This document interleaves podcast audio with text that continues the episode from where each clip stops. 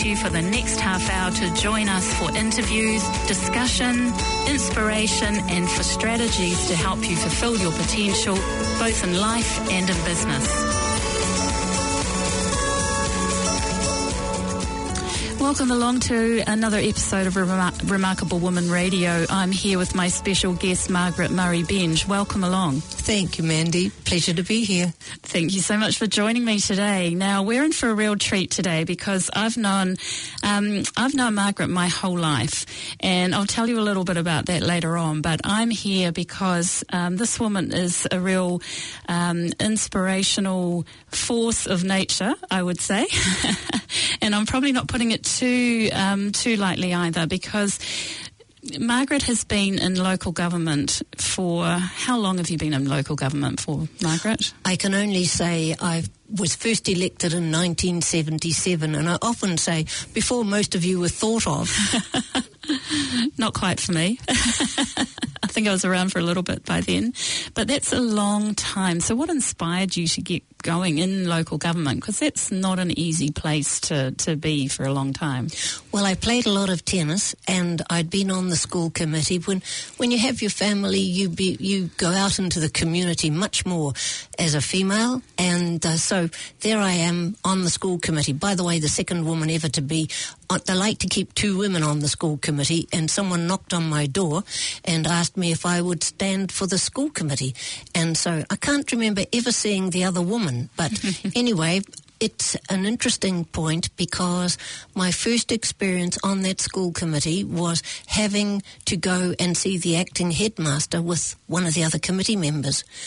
And he referred the principal to the fact that they'd had the um, vandals in the school at the weekend, and I was really quite shocked. Here I am new to this committee, and there's trouble already.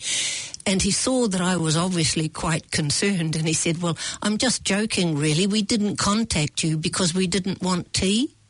And I said, I didn't come onto the school committee to make the tea. And Professor Uh, Byers, who was Richard Byers, who was there with me, said, "Quite right. Why wasn't Mrs. Murray contacted?" And from that day, I've always been grateful when men will step up and support a woman in whatever role she's doing, and because you're working together always, and it's really important that we support each other be you male or female. That's right. Yeah. That's and so and to go from the school committee, how did you then step out into local body politics? Right. Well, I was president of my tennis club, and even that was unusual in those days because uh, men usually did it, and so anyway, a friend nominated me and I took the leadership of the tennis club. And it was rumoured that the new club was going to be established on Burnside Park. And I thought, here we are. We haven't got the money to repair the courts. We, uh, we own the land, so we can't borrow because we can't sustain any mortgages. And so I led the move to sell the land and move on, take the asset, which was the money from the sale, and re-establish on the public park of Burnside. Today, it is one of the most successful clubs in the country, really, oh, nice. and it's beautiful. Mm-hmm. But but it was that experience looking for a site on Burnside Park and working with councillors, and I thought to myself, I could do that job as well as one of them, and so that's how in 1977 my name went. I put my name forward, and I was elected second highest, second woman only, and. Um, so, first one went through the courts, and I was directly elected. So, what is it like to be the first woman sort of paving the way for many others? Well, sometimes the men don't like you, mm. and but. Um, so, how do you cope with that? Because for a, a, lot of the women listening, they're women in business. They're trying to make it. They're trying to do all the woman, you know, trying to be everything to everyone. But at some point, they've got to say, this is what I want and this is where I'm going. So, how do you do that? In my world, it was you have to believe in yourself. And that sometimes takes courage and sometimes we make the wrong decisions. But when we do that, we actually grow from those. Um, you, you, failure isn't something that should be negative in one's life. And certainly in local government, it's been a roller coaster ride. But John Banks gave me a tip once. Margaret, he said, shake hands with all the men.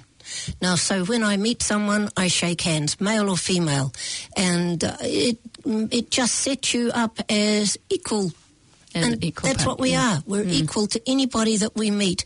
And it doesn't matter what their role is in life. If you treat people as equal, you've, you go a long way. That's that's such great advice, and I think um, you know just stepping in and shaking hands. So many of us do that now, and to realise we're establishing an equality of of in a relationship. I think that's brilliant. Um, so.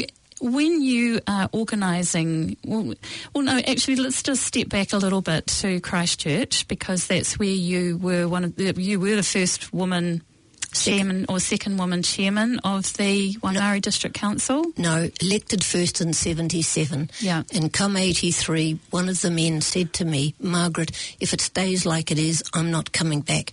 You should be the chairman of this organisation. And that was 74,500 people. It was one of the largest local authorities in the country. And so I became its first female chairman. Brilliant. And uh, only two women on the council. It was the men who voted to put me there.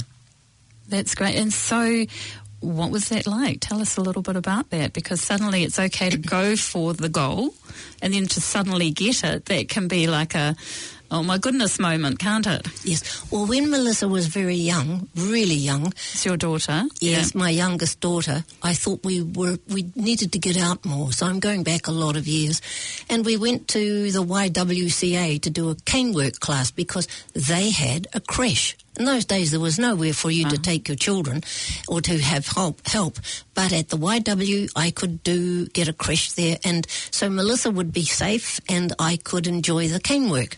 Well, as it turned out, they didn't have a cane work class with a creche. They had public speaking, though, and that's when I stepped out to meet um, women who were much older than myself, who were the most wonderful, strength, supportive people that I could possibly have met. And uh, the woman who who organised it, Doreen Grant, she created a forum luncheon club for men and women to learn the skills of meeting procedures. And so you, we took the role of secretary, treasurer, uh, chairman, and vice chairman. And you learnt standing orders. And anyway, it was a fun thing to do. But I can remember standing on the street corner and my husband coming late, and I had to be at that meeting, and it was, it was important to me. Hmm. And I look back and think what a wonderful support they were at a time. So I think women have got to learn to support men and women hmm. and have expectations for women as well as men. Yeah, I like that a lot too. So, how do you, because I know you're still very active and you have birthdays that you call your timeless birthdays. So, I'm not saying how old Margaret is, but just let me say it's very inspirational that you are still out in the community, you're still radically um, galvanizing support for things that you believe in. What keeps you inspired to do it when you could be retired and you could be, you know, doing whatever it is that you want to do? Well, uh, when I was a bit younger, they would call me Murray in a hurry. I like that. Men who wanted to put me down, Murray in a hurry. Oh, okay. and she's too young, basically. That was the theme. And I can remember lamenting to my mother when the media had got my age wrong and they made me 40 when I was really only 39 and months away from Very important there. months away from being 40. And now I'm much older and I'm not about to have anybody tell me I'm too old. So I say I'm timeless. And women are. Um, if you if you participate and you keep growing, which is what we've got to do, because that's what life is. It's the most amazing journey, and we take our tumbles. And if you grow from those tumbles and don't let them hold you back or destroy you, uh, life is worth living. That's really good. Now, what? That's great advice. And what tips can you share for my audience for people that are getting knocked down? I mean, obviously, there's an appreciation, there's ability to look at the other side, there's all of these things. But how do you do that in the moment? um, I think the heartache that I went through, nobody could quite understand or believe how bad it was when I went for the mayoralty in the mid 90s, um, late 90s in Christchurch City Council. I had leadership experience that uh, no other woman had in the city. Or Vicky Buck had become the mayor, and uh, prior to that, when she stepped aside, um, it was all open. And uh, but it was the most dreadful, dreadful campaign that one could have experienced. And an old friend whom I'd worked with on the city council, Charles Manning, said to me, "Be careful, Margaret. Labor's going to set you up." And I thought, oh, that doesn't happen, can't happen. Well, it does. And you can, it's like called Chinese whispers, you can denigrate someone so easily if you really want to. And of course, there was a rumour out about Morgan Fahey at the same time. So uh, he did stood, and it's a, it's a, it's a turning point in my life. And uh, somehow or other, you, uh, I could not believe how awful that could be. He stood and he shouldn't have. But I was selected to run. He wasn't. He decided he would. So at the end, we cancelled each other out, and he ended up in jail for sexually interfering with his patients, and I ended up out on my ear. So people didn't know that at the time, and so you you live with those awful consequences. And the media can be destroy you or make you so easily. And if they get it into their head something is wrong, then they'll do you for nothing. And but is it true? Sometimes they really don't worry about the truth. Wow. Well, you hope that they do mostly nowadays, and that it's more transparent and things like that. But I don't. Mm, okay. I don't. But so I think number one is know the people that you're working with and understand, be open with them. And for example, there's a reporter in Tauranga that I don't hesitate to ring and tell him there is something that I think you should take a look at, John. And he follows through on it, and I find that really quite wonderful. That's that's great. So they're actually looking for the truth in the story and and just going a deeper level.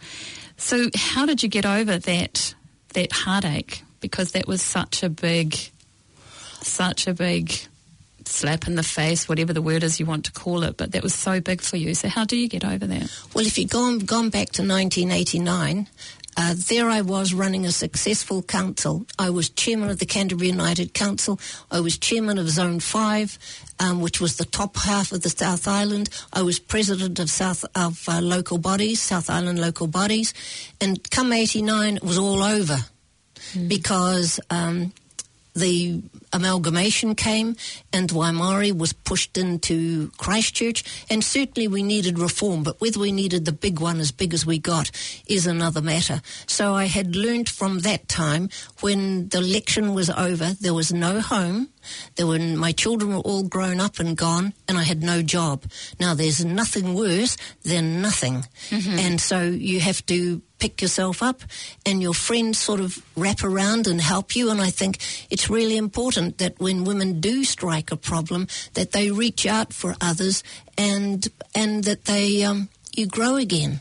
And I so I was out for three years and I learnt all about, I got a job with life education and I absolutely loved that. So then three years after that, I'm back on the new Christchurch City Council.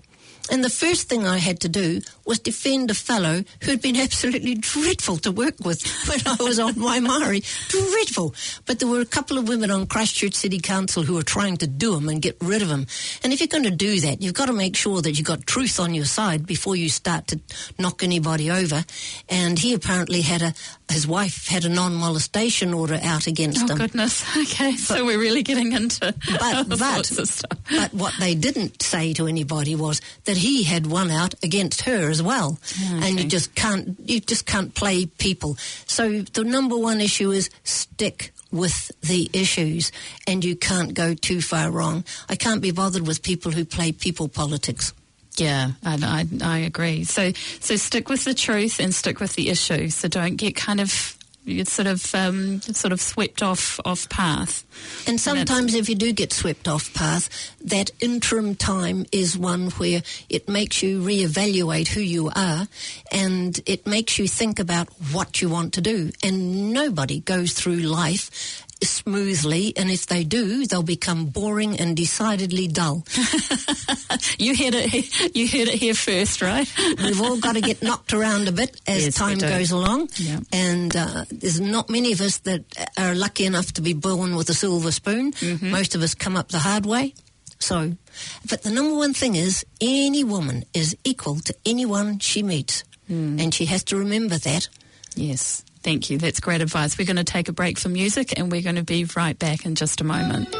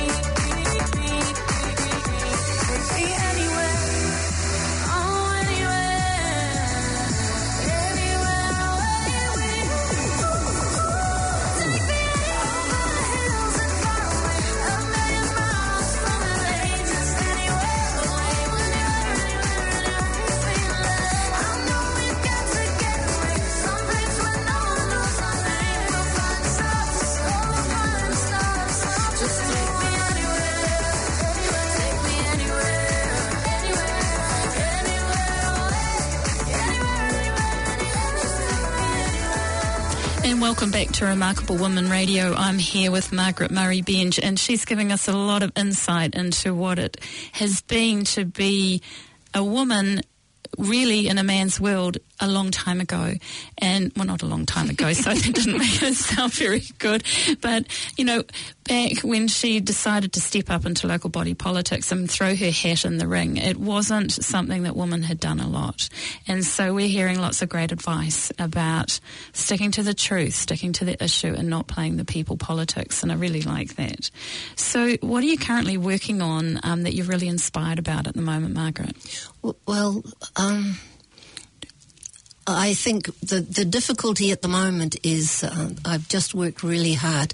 I talked before about the equality that I feel, and that that's been my great strength. At the moment, I'm the only woman on Western Bay Council. Really? I'm under two mayors. Under two mayors, neither will give me a main committee chairmanship, and so I say that discrimination is alive and well in the provincial town of, of area of Western Bay of Plenty, but it's not like that within the community itself. Um, you're always treated so well by people, and it's a great privilege to be there and to work with them. So I find at the moment, um, our mayor went out and said, uh, we're going to create, and spoke to all the Maori that he could find, we're going to create Maori wards. And I said, and I, he didn't speak to his, um, the community. And so it came before our council, and you got over 50 Maori sitting out in the council chamber, along with a other, lot of other people, three sitting behind me. And um, I know um, those three quite well. And the mayor uh, it all launched into the debate, and there were three of us who said no. And one of them said it because it was undemocratic. The other one said it was he had Maori, part Maori grandchildren, wanted the same for both of them. And my message was I have been in local government for a long time. The number one issue is that people have got to stand and take the risk of winning or losing. Hmm. I'm equal to any man around that table, and I was equal to any Maori sitting out there in the in the main part of the council chamber, and they are equal to me. You can't go out and be representing anybody unless you're prepared to recognise that we are equal. And the message I get from the community is we're New Zealanders and we want to work together. We don't want to go down separate paths. And but the media have got it one or two of them, that it's A-OK and we've got to change the legislation to take away a community's right to challenge its council to say you've got it wrong and poll all of us before you make the decision. It's a massive, important issue for the whole country. So that's been a number one thing for me this last couple of months. And in the meantime, you've got all the other issues that come along. Hmm. So, for example, you go for an intersection upgrade, even something as what is a minor like that is important as people's lives. They've got to be able to get out onto a state highway. Especially in Auckland's traffic as well. yes, so anyway, so you work on it. Anyone's traffic, yeah. And then when someone says to you, you should do your homework before you come out and speak, Margaret. And I said, I did do my homework. Well, bother me. They've now got it with the lawyers. So what I said at the beginning was spot on to put one extra metre onto a culvert, which seems to be such a simple thing to do, to give a better left-hand turn. Suddenly it's turned into the creation of a dam. It's really interesting, isn't it, that um, we can all see the problems hiding in plain sight, but sometimes people make it a little bit more trickier to get the point across. But it's just so inspiring that you're prepared to take that on. Um, what is a guiding principle or theme that you've got for your life that enables all of that passion, for want of a better word, um, to come through? Well, Cynthia and I, my sister and I, grew up in a family where our mother was well educated and our father wasn't. And dad uh, could never, ever get over that I seen and I done, which is a certain signal that the education isn't that great. Now, he was an intelligent man and he worked at a variety of jobs until he found the one that really suited him well. But he loved us and uh, we were lucky that we bought, grew up in that environment. But Dad could not stand up that well for himself. So um, I always felt, well, we were running a, we were running a tennis camp when my daughter, who's now 50, coming up 50, and she, um, she was just a baby and my sister was looking after her and dad and I were running this school, uh, this tennis weekend at um, Logan Park in Dunedin. And the president of the association came down and I said to him, why wasn't my father considered for the um, uh, position of regional coach? Because dad had enough experience. And he said, uh, very difficult for me because uh, of my business Oh, and that catch catchphrase has always stayed with me. Uh, you stand up for what you believe. Dad didn't make that position. It didn't stop him coaching children uh, in his spare time, Yeah. and but. Um, it taught me that you've got to stand up and be counted regardless. And sometimes it's for the small things for people, and sometimes it's a lot bigger issue. But you've got to stand up and do your bit, and you've got to. And not enough people do that today. Yeah, yeah, I agree. So, what what has been the best advice that you've received from someone, or or what's the best advice that you wish you'd given yourself at any time? I don't think I, any more advice. The route that I took in life uh, was well patterned out. I went to teachers' college because I got paid a little while I was there. And I can't tell you that I was a great teacher. I didn't teach for all that long, but the skills I learnt there, working with a community. So my theme always is, if we work together, we can make it happen. Yeah, so you've got community as a real theme that's run through your whole life for so long. Mm, I couldn't really imagine doing anything else, actually, Mandy. It's brilliant. Though. And my job is not to um, promote myself, it is to make sure that in local government we create an environment in which people can prosper and live well. And that should be the theme that permeates all of local government's decisions. Be you looking at traffic flows and where they put these blisters out onto the road, or the cycleways in the wrong place, or all those issues that affect people's everyday lives. Wow, that's wonderful. And so, you know, and it's really it's really interesting for us to hear it from this point of view as well, because we often go we're not really aware of what all the issues are, although they they pop up in our minds when we're driving and we go, oh, why is this here and why is this happening here and why is the traffic so bad? But you are part of the team that's doing something about it. So we're very grateful for that, Margaret. Thank you. I'd love, I'd love to have a bit of influence in Auckland. yeah, we'd love you to as well. so, what's something, now this may be a little different, but what's something that you do that you wish you'd done years ago to assist yourself? Oh, when my daughter started high school, I said, well, there's no need to take typing because computers are coming. well, fortunately, they took no notice of me and they're both quite skilled at using the computer. And their mother struggles and struggles, and I'm getting better at it, but there's a lot more that I could learn to do with technically that would actually help me in what I do in local government. So I'm still on a learning curve, and the day I stopped learning, I got into trouble once um, on Facebook, and uh, my friend who was defending me with people who made some snide remark said she only learnt to text at Christmas time, and that was when my sister and I went into the shop so we could see what sort of telephone we should get in the future.